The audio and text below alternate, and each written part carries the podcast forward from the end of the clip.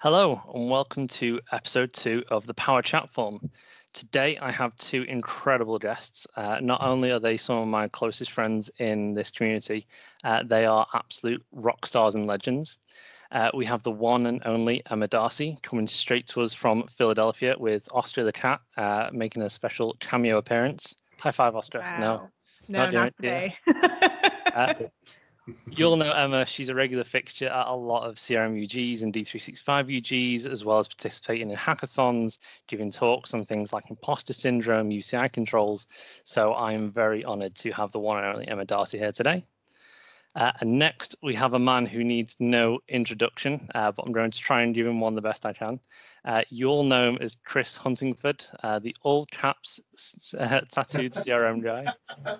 Uh, you know him as part of TDG and one and numerous other communities that he's helped set up over the last few years uh, to help bring everyone together.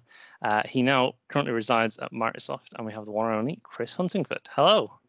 Hey guys, I was going to high five someone, but you know, at least Emma's got a cat. I'm just going to. Just just stop that. There we go. There we go. How are you guys Hello. doing today? yeah, solid. It's uh, 2 p.m. for me, so it's kind of the middle of my work day. So kind of just getting started, really, to be honest. Don't tell anyone. Well, we won't we won't tell uh don't, we won't tell your boss that you're striving off work to come talk to me today. So, uh, but I appreciate both you taking the time out your uh, busy schedules because you both do have busy schedules. This we're recording this the week after MBAS, which is the week after the Hack for Good, which I think is going to be a big conversation uh, piece in this. But let's I, I'm a big uh, comic book fan, so I always like to start with origin stories. So I kind of want to know. Um, firstly who you guys are and then we're going to go on to um you know so This is going to be the entire chat. It's just Oscar eating my hair. This is already the best podcast ever so um but yeah let's uh, let's start with you emma uh, give us an introduction of who you are who you work for and what you sort of do Yeah, absolutely. So I'm Emma D'Arcy, also known as Tattooed CRM Girl. I think this is the first time Chris and I have both been on the same podcast, so the world might actually implode a little bit. almost So like I... I- planned it that way Oh, oh my gosh. I don't know why it hasn't been done before, um, but I work for ClickDimensions. I am a pre-sales consultant. I've been there for three and a half years now, but I have actually been working in the dynamic space for about eight or nine years. Kind of started off as a user, like most people, and then moved to the Americas, the magical world of the Americas, and then got involved in marketing and implementing dynamics from there. But yeah, that's that's what I'm currently doing. And getting my hair eaten by a cat. well you know cats will do that Yeah. Um, I, I did have a question about your your job. I think you're losing Chris a little bit. Uh, I did have a question about your job role. So pre-sales consultant for for ClickDimensions. yes. Do you do you see yourself as a dynamics person first and a marketer second, or like is it kind of somewhere somewhere in between? I've never been asked that question before. I would definitely say Dynamics person first for sure, just because, you know, obviously ClickDimensions is built on top of the Dynamics platform. And so having a broader understanding of how Dynamics works really plays a huge part into my role. So as a pre-sales consultant, traditionally pre-sales consultants, and Chris can definitely back me up on this, you're going to be the expert in your solution. Whereas ClickDimensions itself is is not a huge solution like the Dynamics platform itself, right? So as a pre-sales consultant for ClickDimensions, my role means that I have to also be very knowledgeable in the dynamic space as well, so that I can provide an overall complete solution for a client rather than just something that's purely marketing based. Right. Yeah. Nice. So you need to be you need to be the master of every room that you go into to try Yeah. and uh, Yeah. try and give the best trust. That's yeah, awesome. especially like right now, a lot of people are using ClickDimensions for more than just marketing, given the current situation. Communication is so huge. So having that Yeah. broader understanding of how everything works together has been key. Oh, that's awesome. Uh, and let's find out about you, Chris. So you, like Emma, as we can tell from the accent, hails from uh, Dublin, Ireland. Um, but uh, your accent, Chris, I didn't, I didn't realize what your accent was when I first met you. So let's find out all about you and how uh, and and what you do. Yeah, so I was going to say, um, I'll tell you who I am and what I do, but I have to say that Emma, I met Emma in for the first time, probably I think it was in Dublin. Yeah. Yep. Yeah, And- like two years ago. Yeah, and I was uh, I met her through a mutual friend, and this dude was like, "Hey man, you've got to meet this crazy lady. She's incredible. She basically knows everything there is to know about ClickDimensions and the technical side of things and more." And I'm like, "Oh, sweet," you know, because I've been doing ClickD for ages. I'm like, "Yeah, awesome. So I met Emma and I'm like, oh, okay, she just knows way more than I do. This is so cool. So I like I was talking to her about automation and stuff, and it was epic because the first conversation I ever had with Emma was sitting around like this this weird little table at one of the one of the conferences chatting about marketing automation. It was epic. So yeah. Um, so I'm, I come from the uh, the deep south, which is South Africa. Um, and I've been doing yeah I've been I've been in the UK for about nearly six years I think, and in Dynamics for eleven. It's a little wow. while. yeah. Um, I, actually, it's a weird story. I used to work at um, so before this, I used to be a developer for Borland, um, working in a company called Unico, which is like one of the sub parts of Borland. And um, I left and I started doing my, I started running my own business, traveling around South Africa, fixing courier and fleet management solutions, and working on like Delphi five, building out solutions, connecting to interbase databases. So what you guys know is like bubble sort procedures and paradox tables and stuff. That's what I used to do. And I actually got roped into a Microsoft partner at the time called IS Partners in South Africa, working in the South Africa Microsoft building uh, in Johannesburg. And yeah, I basically followed this lady around for quite a long time called Liz Wills. And yeah, she basically, her and a chap called Adrian taught me the ropes. I was in support and maintenance for, for about a year and a half. Moved into pre-sales, and I was in pre-sales for not even kidding you, nine years. Or eight, no, eight years. Wow. Yeah. Wow. Solution architecture and pre-sales. Yeah, it was awesome. But um, yeah, I moved to the UK, uh, interviewed at a couple of places, moved to Hitachi Solutions, and yeah, then came to Microsoft. Nice. Yeah. That's uh, that's yeah, that's an awesome journey, man. Like, especially like when you, I always find it really interesting how people get into this stuff. Like, I kind of fell into it from an end user perspective, and then just kind of didn't realize that people actually paid money for the things that I was doing for free. um, so all these different like strands of how people get into it is interesting. So Emma, how did how did you specifically get into it then? Because I I remember your mm-hmm. story from the Oops Factor uh, about um, the the yeah. I, I remember that. So I'm just trying to think like how how did you how did you land in the dynamic space? Was it just kind of like you needed a change and then you uh you kind of fell into it a little bit?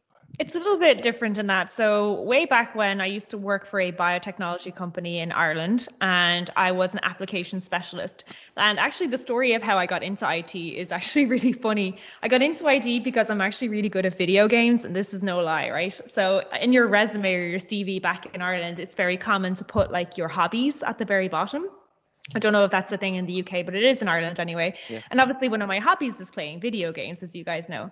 And um, I was a year and a half into college. I had to drop out of college because I couldn't afford to pay for it anymore. And I decided, whatever, I'm going to give it a go. I have some sort of an IT idea.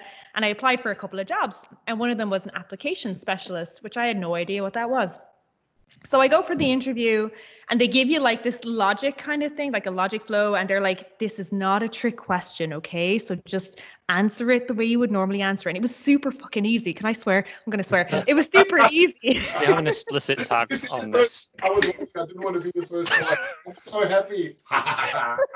yeah, it's explicit. It's you know, it's going on YouTube, but it's it's it's not for kids, and there's an explicit tag on the podcast, so you're all good. Perfect. All right, so it was super fucking easy, and I was going through the whole thing, and then I got to the end, and they were like, "Oh my god, she got it right. She got it right," and I was like, "This is the easiest thing I've ever had to answer." And so at the end of the the interview, they were like, "So you play uh, you play video games? How many times have you prestiged on Call of Duty?" And I was like, "Oh, like three times. You know, I, I like to play every night, and I, I really enjoy it. I also really like watching American Netflix, like on my Xbox by changing the DNS settings." And they were like, "You know, you know what a DNS is?" I'm like, yeah and they were like oh wow okay everyone else we've like been trying to hire for this knows what excel is and that's the closest thing we've gotten to an it person so I was driving, they dropped me off to the train station because I couldn't drive either at the time. They were like, Yeah, we haven't had anybody else interview that really likes video games. We think you might be a really good fit for this job purely because I like video games. so I got the job, and the applications I was working in were actually um, AX, which is the F&O side of things for Dynamics yeah. at this stage.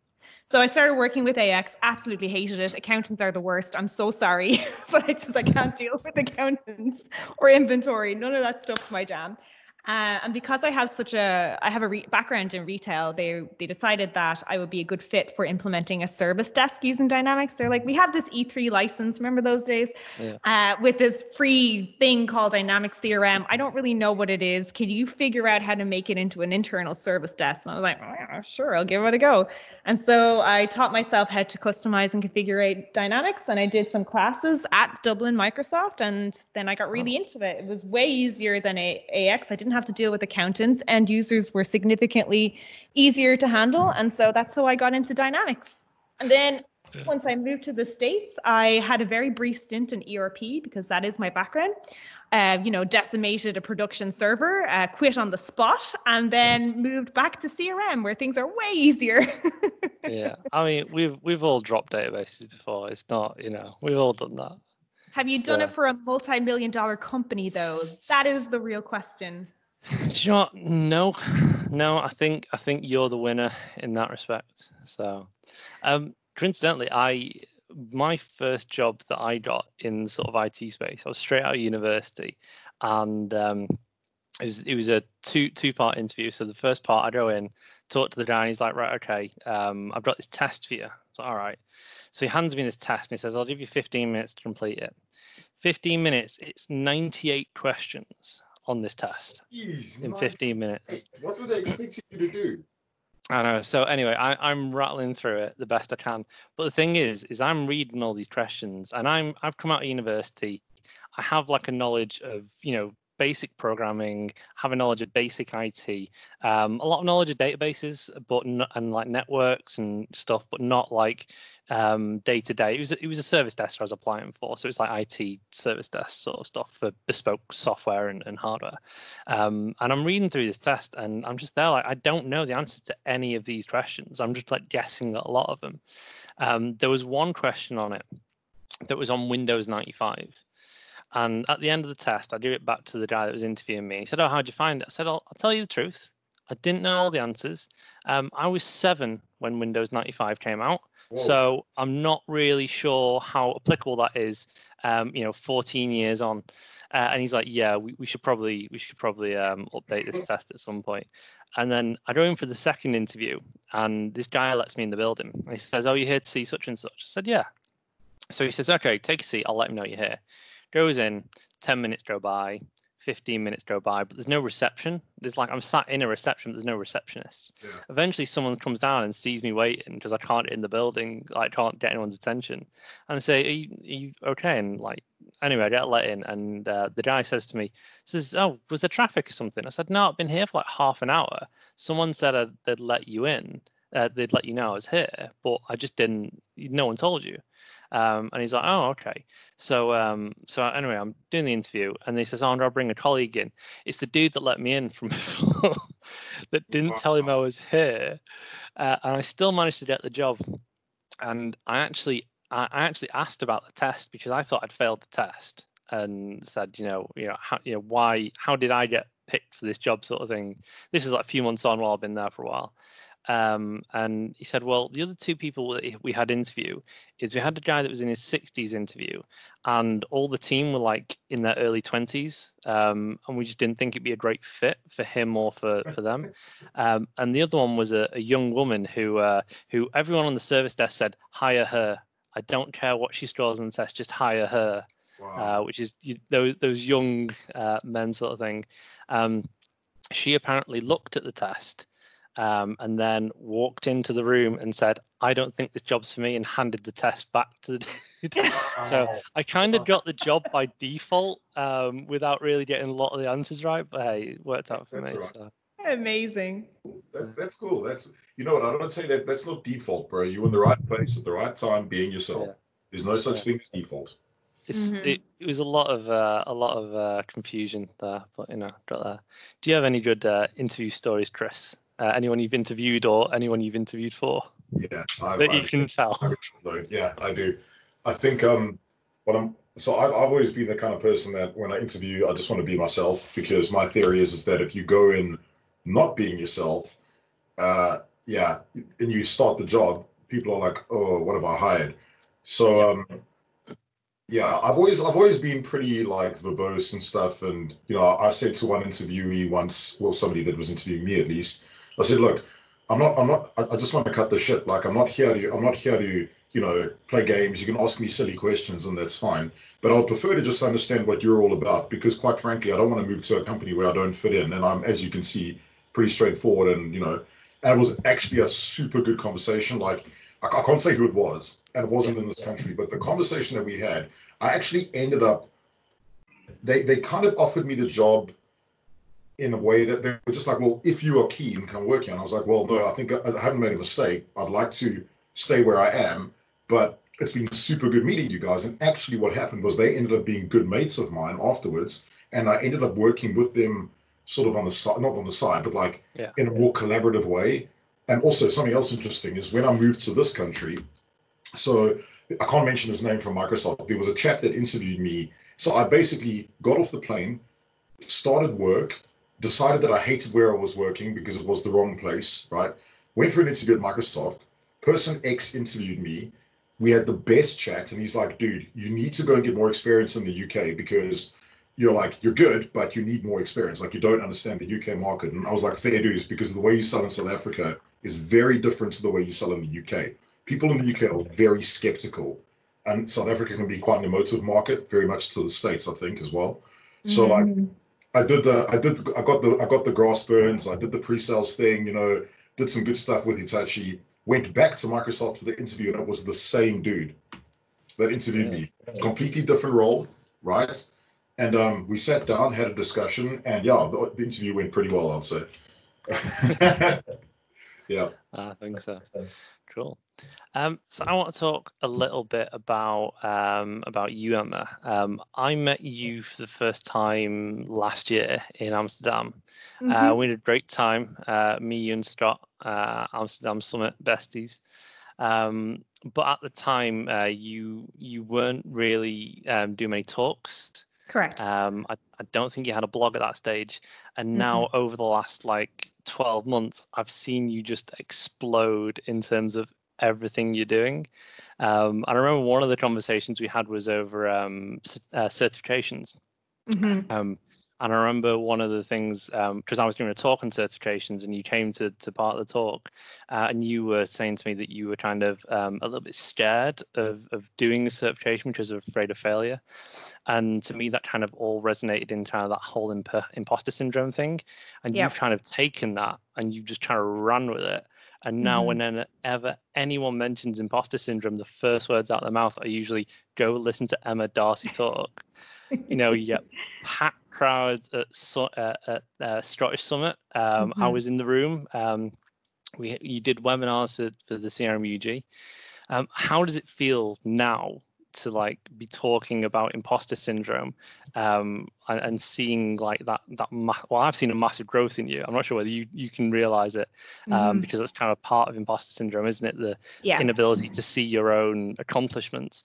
I've Yep. seen such incredible strides from you in the last 12 months. Uh, how does it feel to be synonymous with something that is kind of known for being something that you're not supposed to be good at? if you know Yeah? Yeah. you know- I see know what you're saying. Absolutely, yeah. Yeah. So I think this is just kind of part of who I am as a person. I tend to take take things that I would consider have held me back in the past and then, you know, work on them and then share my experience with other people. The imposter syndrome thing has always been huge for me, especially when I uh, joined the pre-sales team at ClickDimensions because I was working under Matt Wittemann at the time. And as you all know, Matt Wittemann is a complete powerhouse of a human being in the dynamic space, right? So for me, A, I was terrified that I wouldn't live up to his expectations. And B, uh, the whole pre-sales role always just seemed like, you know, everyone knew absolutely everything in this position. So imposter syndrome was really real for me when I took on that role. And then, of course, two weeks later, Matt Wittemann left ClickDimensions and left me completely by myself. and you know what? Um, at the time, it was absolutely terrifying. But I could have either gone. I could have gone two ways, right? I could have either sat and wallowed and thought to myself, I'm never going to be good enough at this job and just, you know, always been mediocre. Or I could have taken and be like, okay, this is my absolute chance to shine, show everybody what I actually can do. And so that's what I chose to do was to basically take all these feelings that I was having, internalize them, realize that it was okay to feel the way I did, and then actually build up my self confidence. And that's why I started the blog. And that's why I do a lot of the things that I do because for me, imposter syndrome to me looked like everybody else around me in this community knows so much and knows way more than I do. And then I realized, well, they had to have started somewhere. So for me, after a really good conversation with both uh, Keith Whatling and Sarah Critchley at Amsterdam Summit, I decided that I would kind of document my learning a little bit. So I went ahead and I started my blog, which was a really scary thing for me. I mean, as you guys probably know, when you start something, it's like, oh my God, is anybody actually going to listen to what I have to say? All that kind of stuff really went through my mind. But I was like, fuck it. You know, if it helps one person, that's really all that matters to me. Yeah. And so the imposter syndrome talks have been mind blowing. I still I still can't get over how much it's helped people. To me that is it's very humbling.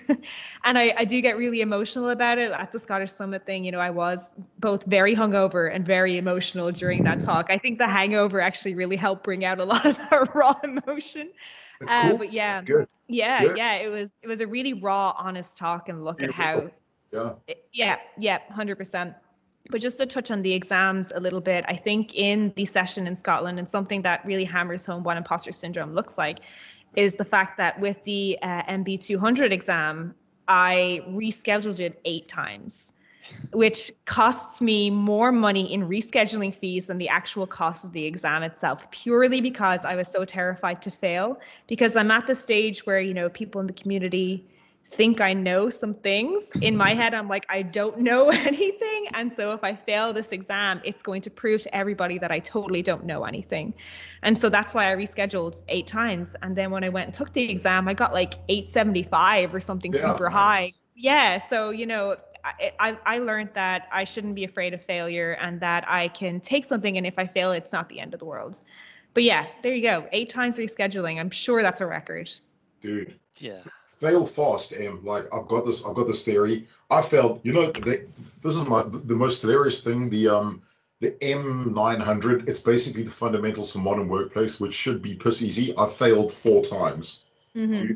because I even did the learning path and I failed it because I suck at security. Like my theory is do it and fail. Who gives a shit? Carry on. Just and like it, I think that what you do, especially with the talks that you have and the realness that you have, is that like you learn in public and this is this is i think you're very you're very good at exposing that in other people and getting people to understand that that's actually okay so mm-hmm. like when somebody and there are lots can i tell you there are lots and lots and lots and lots and lots of people in the community that are like this that struggle to struggle to fail fast because they think that the repercussions are going to be terrible sarah yeah. once said something to me that was very important hey and i hope everyone listens to this stop making up fucking stories in your head like think about it, it it's bigger than you're making it, right? So just if it's a problem, get it over and done with and move on to the next thing. And what you've done, I think, in the community, especially from the imposter syndrome side of things, and you taking taking the initiative to like get so involved is freaking awesome. So I respect that a whole lot. Thank you. Oh, me, too. Like I, I said, I I just seen such a change in you over the last you know 12 months that I've known you. Um, mm-hmm. I think it's incredible. I mean, the the whole exam thing. Um, I totally get where you're coming from in terms of like failure, especially if it's not even you paying for the exam or an employer. There's mm-hmm. kind of a extra pressure to not fail because they're relying on you, um, and I think that's an, that's an added pressure no one needs when you're preparing for an exam. Um, yeah. But and again, Sarah Critchley keeps coming up a lot in this conversation. Um, I I watched Sarah Critchley give talks in Dublin um, about things like using cognitive services and the Azure Service Bus and all of these space age things. And then um, at uh, UG London, she said, um, "Why don't people want to talk? Like, why do we have the same set of speakers all the time?" Um, and I said, "It's it's a fair thing because I see people like you doing these things. I don't know half of that. I, I may know something really good, and but I don't know if people would be interested." And her response was, if you don't try, you don't grow. And that's I love that. important. Like you know if failures are only um, are, are only lessons that you've not learned yet Mhm. that's that's the thing is that you know if you fail an exam you know what you did bad on so you know what you can do better on next time because you know where to focus so uh, like chris said i i think fail and fail quickly um, but each failure is just a new lesson in your in your life and that's the end of my philosophical uh, Nice. portion of the talk. Love it. Love it. Yeah. Um, so I want to talk a little bit about you, Chris. Um, you have set up um, so many communities. Uh, you seem to be a person that brings people together. Uh, you're like a companionator, uh, if anyone gets that reference. The one that's Um, that upsets everyone. Well, it, doesn't upset me. Um, so I I was introduced to TDG through Ian Connolly, who we all know, um, and he said you need to go listen to this podcast. And it was three guys that was stood around a bar Uh, with a little with a little sign that looks quite familiar in your background. Um, uh, just talking about dynamics. How did TDG and then everything that you've done since then? How did that all begin? Like, why did you start doing all these things? Oh man, it's such a it's a it's a, it's a little it's a, the the story's slightly heartwarming but slightly sad. So Oh, Kyle, Kyle, Will, and I worked for Hitachi at the time, and um, you know, Will was coming into the pre-sales team. Kyle had just joined from South Africa in the old company that I used to work for from my old position, which was then filled by Brett Rogers. For those of you that know him, wow. so yeah, Kyle- yeah, dude, it's mental. So Kyle had moved to, into Hitachi, and we both had this. We all the three of us had this really awesome passion for problem solving and for community.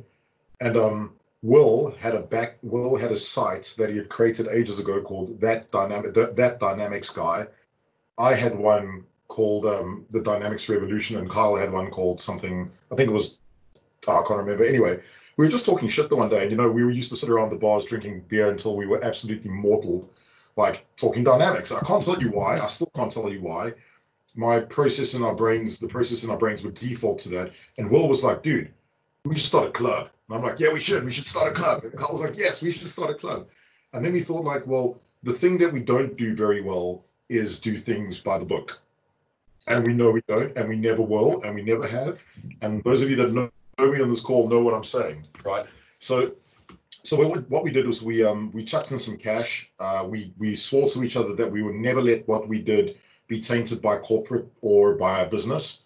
So we swore we would never take sponsorship, and we swore we would never ever let other people, like other organizations, break what we had. And um, yeah, Will built the site. Um, we started promoting it. Carl bought the tech. I don't really know what I brought, the enthusiasm maybe. and yeah, dude, it's just started like coming together. And the quicker we did this, the quicker it came together and the more like we did that video and we actually got asked to take the video down and we Really? did yeah we didn't take it down. We left it there. I was like it's too late. Video's up. What do you do? And actually there were it was used in a number of sales meetings from some some organizations i can't name to actually promote people right? To say like look at what these dudes are doing. Like do something different you know? Put on a different set of shoes and walk a different road. Like stop being so boring. And our goal was to make dynamics fun and to show people that it doesn't matter who you are, you can enjoy this as much as we do. And we got quite a we got the reputation like we ran the first ever Power Platform hackathon, which was hack. It wasn't even Hack4Good at that time. It was demystifying the common data service. And um, yeah, we ran that in the reactor. We had like 50 people, and it blew up from there. It just went bonkers. Like we had James Phillips register on the site, and it went from 30 of us to 3,000 people pretty quickly at one point. Yeah, it was absolutely bonkers. So like, it was definitely down. And what we did, the thing that I think we did quickly, was that we made it about the community. So we didn't keep it to ourselves. Like we just gave, we made, we gave people jobs. So we created mm-hmm. community needs. Like, and we said, you manage the site, and you do this, and you do this, and like, just tell us what you want to do. And it very quickly moved away from like those dynamics guys to TDG because it wasn't about us anymore. It was about everyone mm-hmm. else. And that spawned into all sorts of spin-offs. Like, God, I mean, they had TDGI at one point, which is kind of still running, which is for the global hacks, which is spawned into the Hack4Good stuff. There's Black Ops, which was before TDG, but then merged. There's just stuff that's come from it, right? And it's epic because I know people that have been part of the program have used some of the contributions to get their MVP statuses. there's been so what I want to say, like summarize, is that this has always been about people, Yeah. and it's always been about empowering other people and getting other people to do shit differently rather than just doing things by the book. So that's kind of how it began. And at the moment, we're like we're a bit split up now, not in a bad way. We're taking this time to refresh. Yeah. So watch this space. Yeah, I mean that. I think that's the thing for me is that you're you're kind of like a revolutionary. Um, you kind of you you start the revolution, but as soon as that ball's rolling, no matter what you do, you can't stop it because Yeah. it's then it's the people that are taken over. Um, so exactly on that point. Like I said to somebody yesterday, I'm like, you know what? You got to treat it like a fire. You can chuck a blanket on a fire, but you better hope to hell that blanket doesn't get set alight. Because if it does, you are not stopping that fire. And that's, I think, what's happened with um, some of the stuff that's happened in our dynamics community is that, you know, we, we've had stuff try people have tried to snuff our stuff out. They have. They have tried to stop it. Guess where we are? still here, still Yeah. going. And now there's a whole podcast about uh, about community members, which is what I'm trying That's to do. Here, so. Um, so uh, I want to talk a little bit about Hack4Good, uh, which was two weekends ago now. Have you have you both recovered? Because you're both like Ooh, no. no, it was absolutely chaos. It was so much fun. Just seeing the creativity that complete strangers could come up with together just blew my mind. It's amazing. yeah, I, I enjoyed watching some of the videos. Uh, I think the Chris bot was one of my favorite ones. Oh wow. I think we all need a trophy of the Chris bot solution um, for for Jiggles. Um, but yeah, how many people did you have registered in the end, Chris? It was over. It was over 390. We capped it, so we didn't. Quite honestly, we expected 50. So like, Yeah. like we we put out we put out the limit at like 100 just to kind of be hopeful. And I remember saying to Donna, I'm like, dude, this is a risk, right? And I, I- you know, even even when M joined us as a as a um, time zone lead, I'm like, shit. I don't know if this is gonna- like you do, when you do stuff like this, you just don't know, right? Yeah. And we between you know the organization committee, we had less than two weeks to do it. Yeah. Mhm. So it was kind of like we either flick the coin into the pond and hope for a ripple. Turns out we flicked a rock. Um, but yeah, so we had it was over 390 registrations. Oh, I cannot literally tell you how many participants we had. There were I, I don't know. We had no way of tracking it. Like Yeah. people coming in and coming out, and then this one was brought their friend. I mean, and you had people like a whole team just Yeah. around. Yes, we did. I think one of the mistakes Chris made was putting myself and Andrew Welch on the same team because it Oh. was just a nonstop badger, us just being like, look at this person's solution, drinking wine. It was just magical. I think I assembled some furniture halfway through it. I did, I did. I, I half assembled a dresser halfway through um, one of our team zone sessions. But yeah, it was absolute madness, but I would do it again in a heartbeat. And I think I signed up to do it whilst in a Badger session. Chris was like, I need help. I'm like, oh, sounds like fun. I'll do it. yeah, that, you know what I, I like. I genuinely think that the time zone leads that we had. So we had Emma and Andrew in the in the Americas. We had Lee, Lucy, well Lilu, um, Alison, and I in the UK because the UK was just overrun with craziness. Well, sorry, EMEA, and then Nijo came in from um, India. We had a whole. We had to add an entire time zone randomly Yeah. two days before the event. We didn't plan on doing a, an India launch we added a time zone randomly two days before the event because the registrations, and then um, Lisa and Lainey did um, did Australia, New Zealand, Singapore. It it was I, I will be deadly serious. Without those people, this thing would not have worked. Like one hundred percent. Yeah, it, Yeah. They they they the time zone leads probably took on the brunt of all the the frustrations because I have a problem, man. I'm like I'm like a rabbit from Winnie the Pooh. I'm Yeah. a control freak and I can't let stuff go. And they did everything. I was like, I, I had the like honestly, Donna and I and Keith, we had the best people working on this. Yeah, Yeah. Trying, trying to agree more with people you mentioned there. Um, it's interesting that you you added India in um, sort of last minute. I didn't realize, but as I look at the statistics for my blog and for my videos, I have quite a high proportion of people from India um, that are that are watching my videos and reading my blog, um, which is interesting because not that many people interact with them, but um, there's loads of views coming from those countries. Um, So there's definitely a big market there, but maybe there just needs to be a bit more community, or maybe needs to be a bit more global community. But it sounds like sounds like there is a there is a community there. So huge, dude. Like uh, so, Donna Donna has been doing huge amounts of work in the IST time zones, um, yeah. especially also within Nigeria. Sorry, in and also the EMEA time zones with Nigeria, um, Middle Africa, and I promise you, hey, like you must speak to Foyen. So Foyen's Foyen actually did the most amazing project with one of the banks in Nigeria. It's just unbelievable, like the, the amount of people that are keen. I'm doing I'm doing a user group tomorrow yeah. with the Nigerian team. Yeah, it's nice. The thing is, what we what we do, what I think we sometimes do in this community. And sorry, I'm going to ramble now. Just shut me up. Right. Like sometimes we can be quite insular, especially in Europe, because we're all yeah. friends, right? So we all hang out and like we pub it together, we go to the Badger together, we go to events together, and we all know each other fairly well. But um, in when you look outside of Europe, I mean, I still think personally, I'm I'm not going to kid around. I think Europe slash UK is probably the hub, the global hub for the power platform, in my opinion. Yeah. But when you look outside, like we we're working, and people like Keith Whatling are doing this really well, is from bringing other estates into this community and we have to stop thinking it as like of the UK community. It's got to be the global community, and yeah. that's I think sometimes we make that mistake, and especially like I know Sarah's doing work on that as well. Another Sarah mentioned. There we go. Yeah. I know Critch is doing work on that as well. Lisa and Laney are doing work. Nijo in India. Oh my gosh, that guy.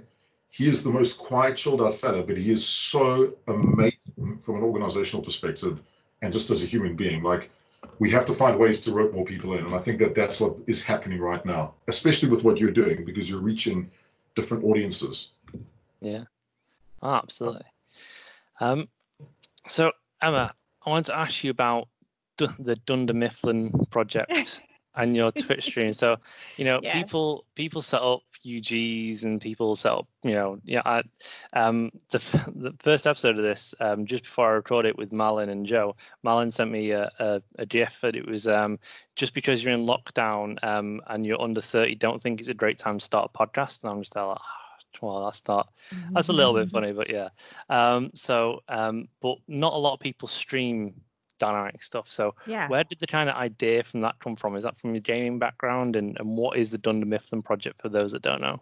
Oh God, what? How do you define the chaos that that is? Um, so it all just—I don't know how the idea just came to me. I think I was just watching um, The Office one night, and I was like, "Oh, I bet you I could build a power app to manage like the the com- the complaints that Dwight has listed against Jim. Actually, this is amazing. What if I build an entire like streaming service around it?" And I guess the idea really came back to more teaching people that everyone has to start somewhere. And so when I do a live stream on Dunder Mifflin, um, basically what it is, we live stream business processes for the Dunder Mifflin for the office. So we implement like a service desk. We've implemented a dashboard for Pam to keep track of Michael's naps, all that kind of stuff. But the whole idea is basically to show people that the blogs and the content that you see out there in the community are all polished they are there's hours of work behind them. There's a lot of research behind them. But my process is basically showing people well here is the process to get you to the point of writing that blog. So it's very much a community project. Uh, it's myself mallory lawhorn and alison fierce two of my bestest best friends. And we just hang out and we we talk about the office and we come up with ways to implement solutions for the office together. But yeah you're right. It does kind of come from my gaming background. It's on mixer because mixer is microsoft's streaming platform. So being the microsoft fangirl that i am i'm staying in house with everything and yeah it's just it's just a ton of fun i will admit that i haven't been very good at getting on a regular cadence with it because sometimes you know life is a little chaotic and i do intend on it getting there eventually just uh, coming up with ideas can be a little hard sometimes yeah. Well, I think you just moved as well, so there's a whole disruption there. So yes. You know, Occasionally, you will just see my sister walking in the background. They're like, "Who is that?" Because she looks like me. We look very similar. So like. I always have to double take when that happens. I'm like. Yes you, should, you know you should? You should move the microphone and just put your sister in the seat and just sort of like talk from the other side, and she can try and move her mouth like a little ventriloquist dummy. I should. It would be hilarious. She does have significantly shorter hair than mine, so the, the jig might be up. Ah, right. Okay. Oh, yeah. um, I wanted to uh, I wanted to talk to you, Chris, about um, the Lords of Dogtown. So, oh, yeah. do you remember having this conversation with me a few weeks ago? I do, bro. Yeah. I do, and I still want to be the Tony guy. I want to be the guy that revolutionizes. Yeah. So the for those that don't know, the Lords of Dogtown is a is a movie sort of documentary about um, the the original people that that made Staten, um, who you know they they um, was, was it during the drought where all the swimming Yeah. pools were empty? Yeah, that's it. They they um that's where that's where it's sort of like where skateboarding made it. Yeah, and you know, a lot of people don't know about the history of these people. Um, they just try and know the Tony Hawks and the the, the ones that got famous afterwards. And we were having this conversation about the fact that there's so many people that have come before the people that we see now. Yeah, Um, do we still remember the other one, like the the people that came before that that basically trailblazed the path for the rest of us? So my my what I was trying to say to to you is, do you remember where we first met? I do. It was at a user group. It was at a user group in and I- Manchester, Yeah, it was the Manchester one. I remember it. Yeah, Yeah. I do. and that that event was the first time I met you, and you were doing a Power Apps um like battle. Yeah, with Craig Bird. Oh man, Yeah. my ass because of the translator service. Never, ever, ever, ever will live that down. So so yeah, so um so they were basically they were the two of them were showcasing uh, different aspects of uh, of Power Apps. Um, so so uh, I think Craig had the translator service to translate something into Afrikaans and, and made everyone in the everyone in the uh, audience laugh. And Chris was embedding um, Canvas apps into model-driven apps two years ago before it was even GA. Um, so the thing I'm I want to say to you is that I just did a talk at Scottish Summit where I used the translation service um, to translate text and I embedded a model driven app, a Canvas app into a model driven app, and then got it to update stuff. And I'm doing that two to three years and presenting that two, three years after you originally did it.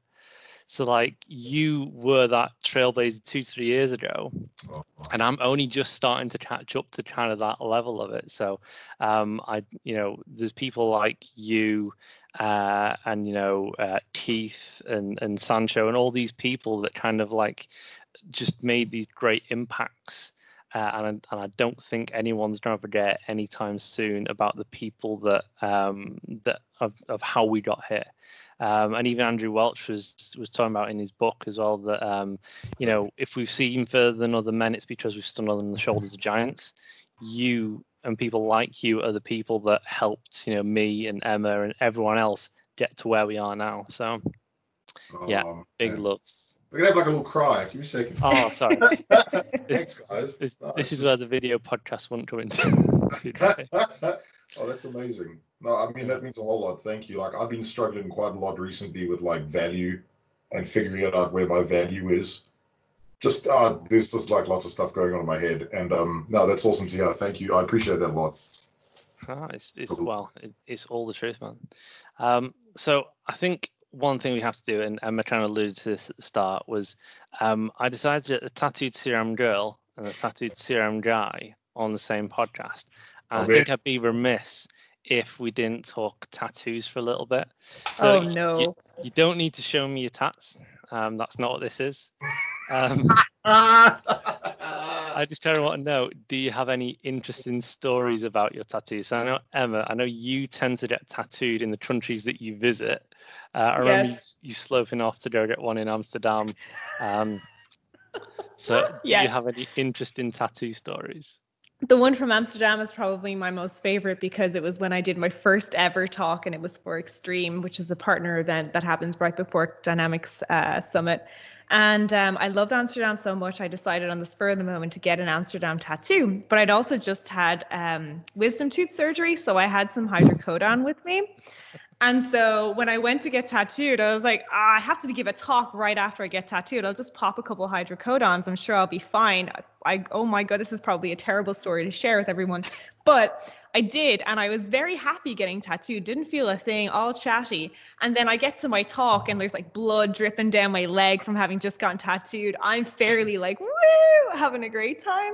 And it's my first ever talk, and Matt Wittemann's doing it with me. And I remember Matt saying, You have to either be drunk or hungover to do your first talk. I was high on hydrocodone, giving my first talk ever. And I blitzed through an hour worth of slides in 10 minutes. That was my first ever talk. And that's why I got tattooed in Amsterdam. Nice. Which one was there? It was it was like, and here's how you do marketing, and everything is really, really fast. Oh my gosh, I'm really excited. This is how you do it on automation. This is flowchart. Look at control. yeah, I was I think I was talking about workflows as well, so it was super boring. it was rapid speed. Your, sto- your stoked face. It's the same as when Matt like gets excited with flow. It's like what if like somebody can be chatting to you and then all of a sudden it's like workflow, automation. Yes. Matt had to take over and do an hour and 30 minutes worth of stuff on Flow because I had blitzed through my entire slide deck. He was like, he just sat there and he opened it his deck. He was like, well, what are we going to talk about today? Hmm. like padding all the time out you could. It's probably the Oh. real reason he left. He was like, I am not working with that. I'm always so excited. she's she's too much. Oh, that's awesome. That's awesome. Do you have uh, any good tattoo stories, uh, Chris? Matt, you know what? I only have good tattoo stories. I've been tattooed. Oh my god. Let's put it this way, right? Um, how am I going to explain this? I have a Power Apps tattoo tattooed on my back in the form of a tramp stamp in from Vegas. Ooh. I have I have a flaming egg, just the egg, flames in it, tattooed on my neck, with the flaming spatula tattooed on my collar. Yeah. I also here's the best story, You, you said calf there, right? Well, my coffee. yeah. Yeah, okay, just Yeah, check, just For check. clarifying. yeah, yeah. I've got no, I've got some weird stuff. I How have big's the spatula? yeah, it's pretty big, man. it's that big. definitely not a PG. Uh, definitely not a PG like, oh, thirteen the uh, podcast. the this. big- No, I don't even any of those ones. No, I've I've got some weird stuff, man. Like, I I think I think the I think the best one has probably got to be. I was in California, and uh, I was in Long Beach at my first extreme, and uh, I met like so when you it's the second oldest tattoo shop in the world, right? And I wasn't speaking. I went there because it's Hitachi was like, "Dude, well done. You've done some good work. Go to Long Beach." I'm like, "You don't know what you've done." so I went, and um, they've got a tattoo shop there. It's the second oldest one, and I, I just thought, you know, screw it, right? I just want to go and check out what's going on in this place. So I walked in and I said to the guys, "Listen, I have no, I know that you don't like do walk-ins and stuff. I just really wanted to see the place and everything." And I got chatting to this dude called Eric Branchfield. Um, awesome guy. Uh, so he like he was in a wheelchair, so like you know, busts away and like wheels up to me. He's like, "Hey man, I can see you've got some interesting stuff tattooed because I was wearing shorts and I've got two big leg pe- leg pieces, right?" So um, he's like, "Yeah, yeah, can I check them out?" So I showed him, and he's like, "Dude, let's get, I'll tattoo you right now, bro. What do you want?" So I picked a Calvin and Hobbes tattoo. You won't be able to see it, but sorry there, yeah. I picked a Calvin and Hobbes tattoo just like randomly, and we sat speaking for about three and a half hours. A tattoo that should have taken an hour took three and a half and we ended up just like hanging out outside the shop, like chilling out. You know, it was it was just a really surreal experience. Like I've got crazy stories from tattoos, but I think that's probably my favorite one because, like, it was just Long Beach at its best, and that's what I loved about it. And it's, it's like one of, one of the ones I'll never forget because it was just really, really like real. It was great. Loved it. Yeah. Nice. Well, hopefully the, the next time I see you guys, I'll have my Microsoft T-Rex with the Ninja Cat tattoo done. That's scheduled to be done early June. So Oh, dude, you're gonna make Yeah. I've got something else weird now. Thanks, Emma. I'm supposed to keep Oh. up. we know about the tattoo that we're going to get done in Vegas whenever that rolls around, but that is not something we talk about at this No, podcast. no, no, no, no, no, no. What, what happens in Vegas stays in Vegas, guys. Not for the podcast. So Mhm. and Man, it's do you have pretty- I I have a do you know what I have a single tattoo um and the thing is, is that you know you know like the rules of tattoos Yeah. so don't get barbed wire uh don't get um like symbols in another language that you don't know what they mean um you know don't get like you know just just flames and stuff like that um well I got one of those You got Um, barbed wire, didn't you? no I didn't get the barbed wire so Oh, I yeah, don't it's like symbol. Japanese. Yeah. That's cool. so so this is my um, my year in the Chinese zodiac. Cool. Um, so this is this means dragon, and when I showed when I showed it to someone um, who's who's actually Chinese, he said, "You don't look like much of a dragon to me," and I was like, "Thanks." I was like. It's it's it's my year in Chinese zodiac. So the, the reason I got it tattooed was um, the the year I was born dictated a lot of things around me Yeah. um, because I I had a lot of friends that were a lot older than me, uh, and I was always kind of held back because of my age because I didn't really uh, get on with the people that were my age growing up. Uh, I always got on with people that were a lot older than me, um, and it just kind of affected me a lot. So I kind of wanted something to remind myself of like where I came kind of came from. Um, in in terms of like the year I was born, I thought it was a, a better thing to do rather than some you know a number or something like that. Uh, but again, that's you know that's the hipster version of of tattoos and, and everything else. So uh, I don't have anything close to to you guys. It just Uh, kind of happens though, doesn't it? Like you don't go into life planning, oh, I'm going to get heavily tattooed. It just happens. Yeah, Yeah. you just you just happens. So. I, I've, don't think I've ever planned a single tattoo in my life without even kidding you. Not one. No. No.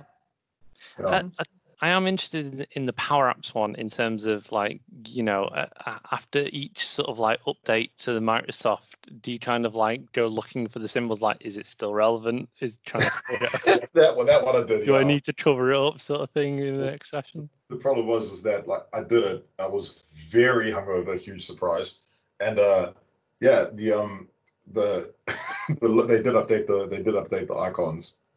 Yeah. and I was like, Oof. Close call. But yeah, I don't mind. I mean, dude, I couldn't care. I mean, I've got some very very strange things. I have I have one other thing to tell you before. I have my nickname tattooed on my side over here. Okay, my nickname is Scruff. Do not visit the website scruff.com. It is for the more aggressive bear type man. Okay. Well, um, well, speaking of animals, um, that kind of that kind of nicely takes me on to uh, a little game that I, I want to play with you guys.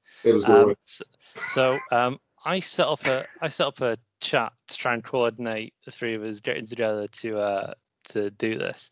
And um, one of the things Chris said to me is like, we should we need like a virtual app thing that just generates animals and and stuff. Um, so I was like, right, I'm on this. Um, so uh, I spent last night uh, randomly randomly creating the random random animal quiz sponsored by the Bespoke Badger. Badger. Not re- not really, not really. Are we are we going to keep score? Like, are we going to pit? Are we going to be like pitted against each other? yeah, yeah. So we- fine.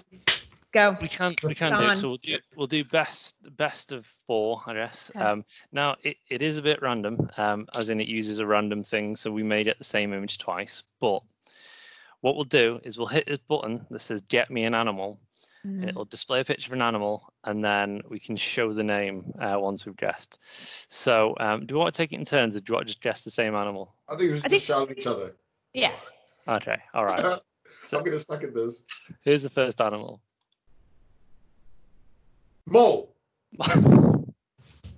So Mole. yeah, What one nil to Chris? I Okay. know my moles. You know your moles. Okay, right. Next animal. Is that a platypus? It's a badger. Beaver. It's a beaver. Fuck, man, It's a beaver. God damn it! I knew it was a beaver.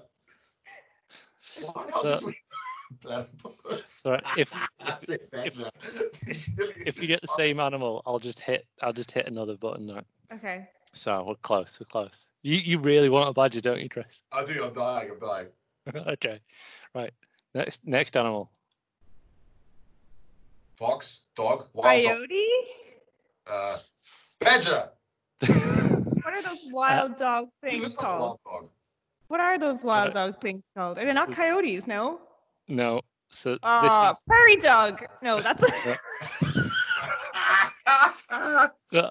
I, do you know what? I showed this to my wife last night, and the names that she came out with for some of the animals were hilarious. Um, this that? this this is actually a dingo. Oh Oh, god. So this is this is taking us to uh, to Australia, right? Okay. So next one. So one one one one still. Right. Let's go with the next one. Squirrel, otter, otter, otter, otter. Dude, That is an otter. let me say a squatter.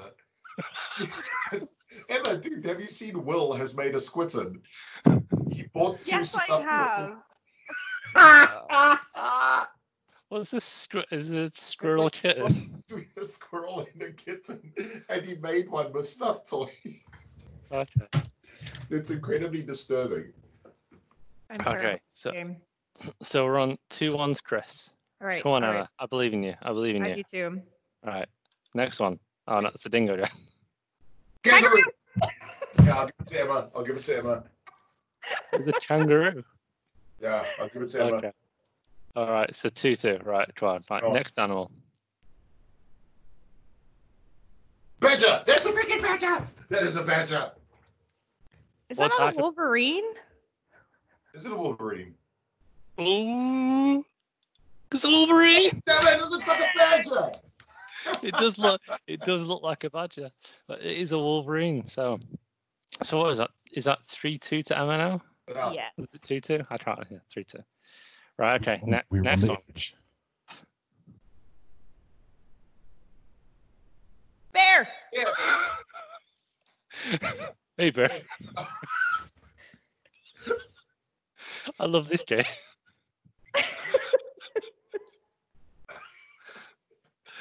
Okay, okay. So I think that's I think that's four two to Emma now. Uh, but we'll just continue until we get around all the animals. There's only a few more anyway. So, right, next one. Badger. Porcupine. Come Hedgehog. on, Hedgehog. Hedge. What's God that? How do we. It's five two to. Emma. Holy smokes. You're Uh, gonna kill. I've got you- badger in my brain. I can't Yeah. remember the animals. Do you know what? There are badges in this. There are. Spiky mouse. Okay, let's go. Let's go. Battle, battle mouse. Right, Okay, next one. Oh, Badger. no, that's, that's, Oh, Mole. badger. Spiky mouse. Battle mouse. Ewok. all right. Red Durst. Janet. What is that? Do you know what What that is is? that? It looks like a Janet. Um, Janet? hold on. Yeah, it's It looks like a Janet. HR. A Janet, not a Janet, not a Janet with an Janet. It's That a oh, Wildcat. no. Porcupine. I don't know what that is. Angry Ewok. This is an African Civet. civet. Yeah, Well, that was especially for you, Chris. I would have thought you'd know that. I should have. Looks Yeah. like Do you have any Irish animals in here? Do you? Uh, come on, yeah, Irish any leprechauns. Like a leprechaun? I did actually think trying to find Irish animals, but it's like it's We don't have any. It's a cow. it's another horse. We've got, we've got foxes. All right. Uh, I think so. Uh, I think it's five two still. I think or six two. I don't know. We, we've lost the plot. We've lost the plot at this point. So Rub salt in the wound. Badger. uh, Badger. Ewok. Brown bear. Badger. Badger. Badger. Badger. Badger.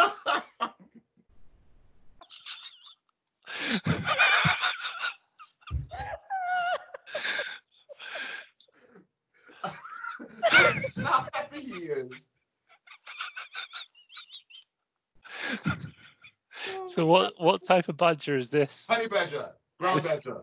An angry badger. Yeah, honey badger. So I sh- th- I showed this picture to my wife, and my wife's like, "What is that?" And she's like, "It's a skunk bear." Oh, Ah, oh, Uh, Please tell me she actually. it's a bear. Christ. Yeah, I, yeah, she did call it a skunk bear. She's like, "What's that?" It's a skunk bear. So, all right, uh, that's, I think there might be another badger in here, but uh, uh kangaroo. Kangaroo. What else? What else we got in here? Uh, it's going through 'em now. Oh, here we go. kangaroo. You know what that is? That is Oh, no, not a kangaroo. Oh, I know what that is. I've A seen wallaby. One of the creatures of the deep. So, uh, but yeah, I think that's. Oh, do you know No, what that wait. Dusty. No, wait. Uh, that no, a I can't call it a Dusty. No, Yeah. it's it's called a Dusty in South Africa. It's called a quokka. Quokka. Yeah, no chance, man. Uh, I think they're from a small island off New Zealand. Dude, they're freaking Uh, awesome. they're the Oh, happiest animal, and they, there's there's videos of people taking selfies with quokkas. It's brilliant. Yeah. So, right, I think that's all of the pictures um, Say that, I, that I have. Um, I I made this very quickly. Oh, there's another one. What's that one? True. It's Anteater? Bandicoot. A bandicoot. So this is a very quick quiz. I should have made it better, but uh, I just thought it would give us a bit of a laugh at the This end. This was Um, amazing. so- I think I win though, right? I, Yeah, I won the oh, the you animal definitely win. quiz. I just you're just lucky. I conceded. I just get I gave you the win. Just My favorite thing was when we both yelled porcupine hedgehog.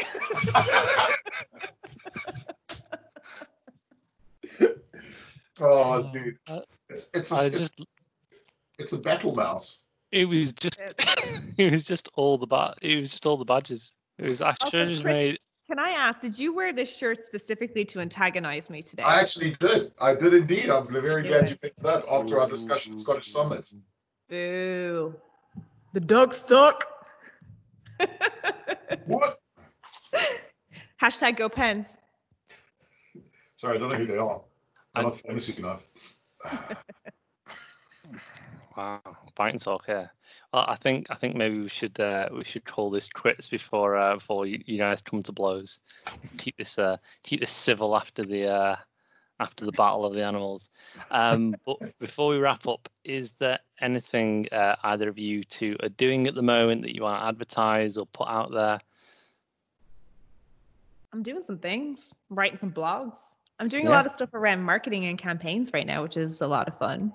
I've been reading it. I'm looking forward to the next bit. So I'll I'll link your blog uh, in the in the links. Chris, you uh, are you creating any more Hack4Goods? Are you, are you taking over the world anytime soon? Yes. Okay, good.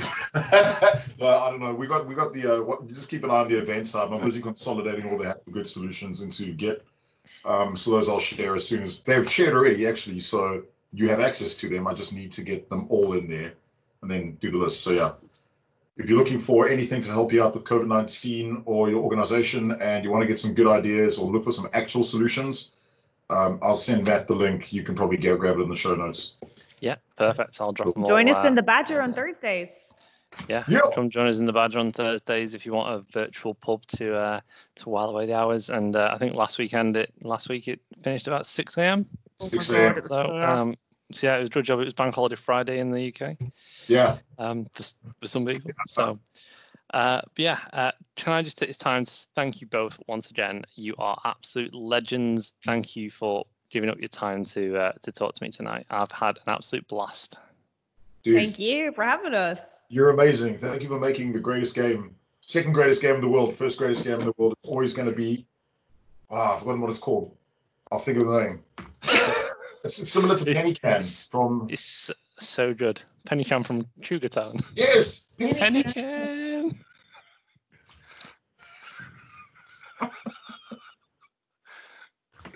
Wait, can I show you guys one last thing? Yeah. Have you ever seen anyone do a one-handed clap? The Okay, sound of what? like this, Matt. I'm going to give you a one-handed clap. Yeah. This is the funniest thing. Wait.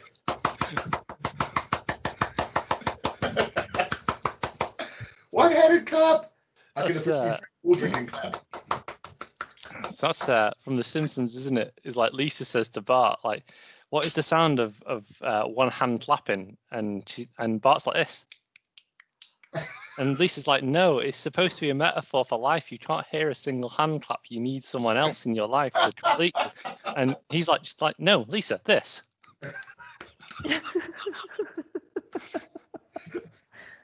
I love you guys. Oh, thanks, man. we love you. So thank you both um, for for joining me today, um, and uh, hopefully I can give you both hugs in real life very soon. Oh, I'm gonna get weird. Oh, you smell good, man. thank you. Bye.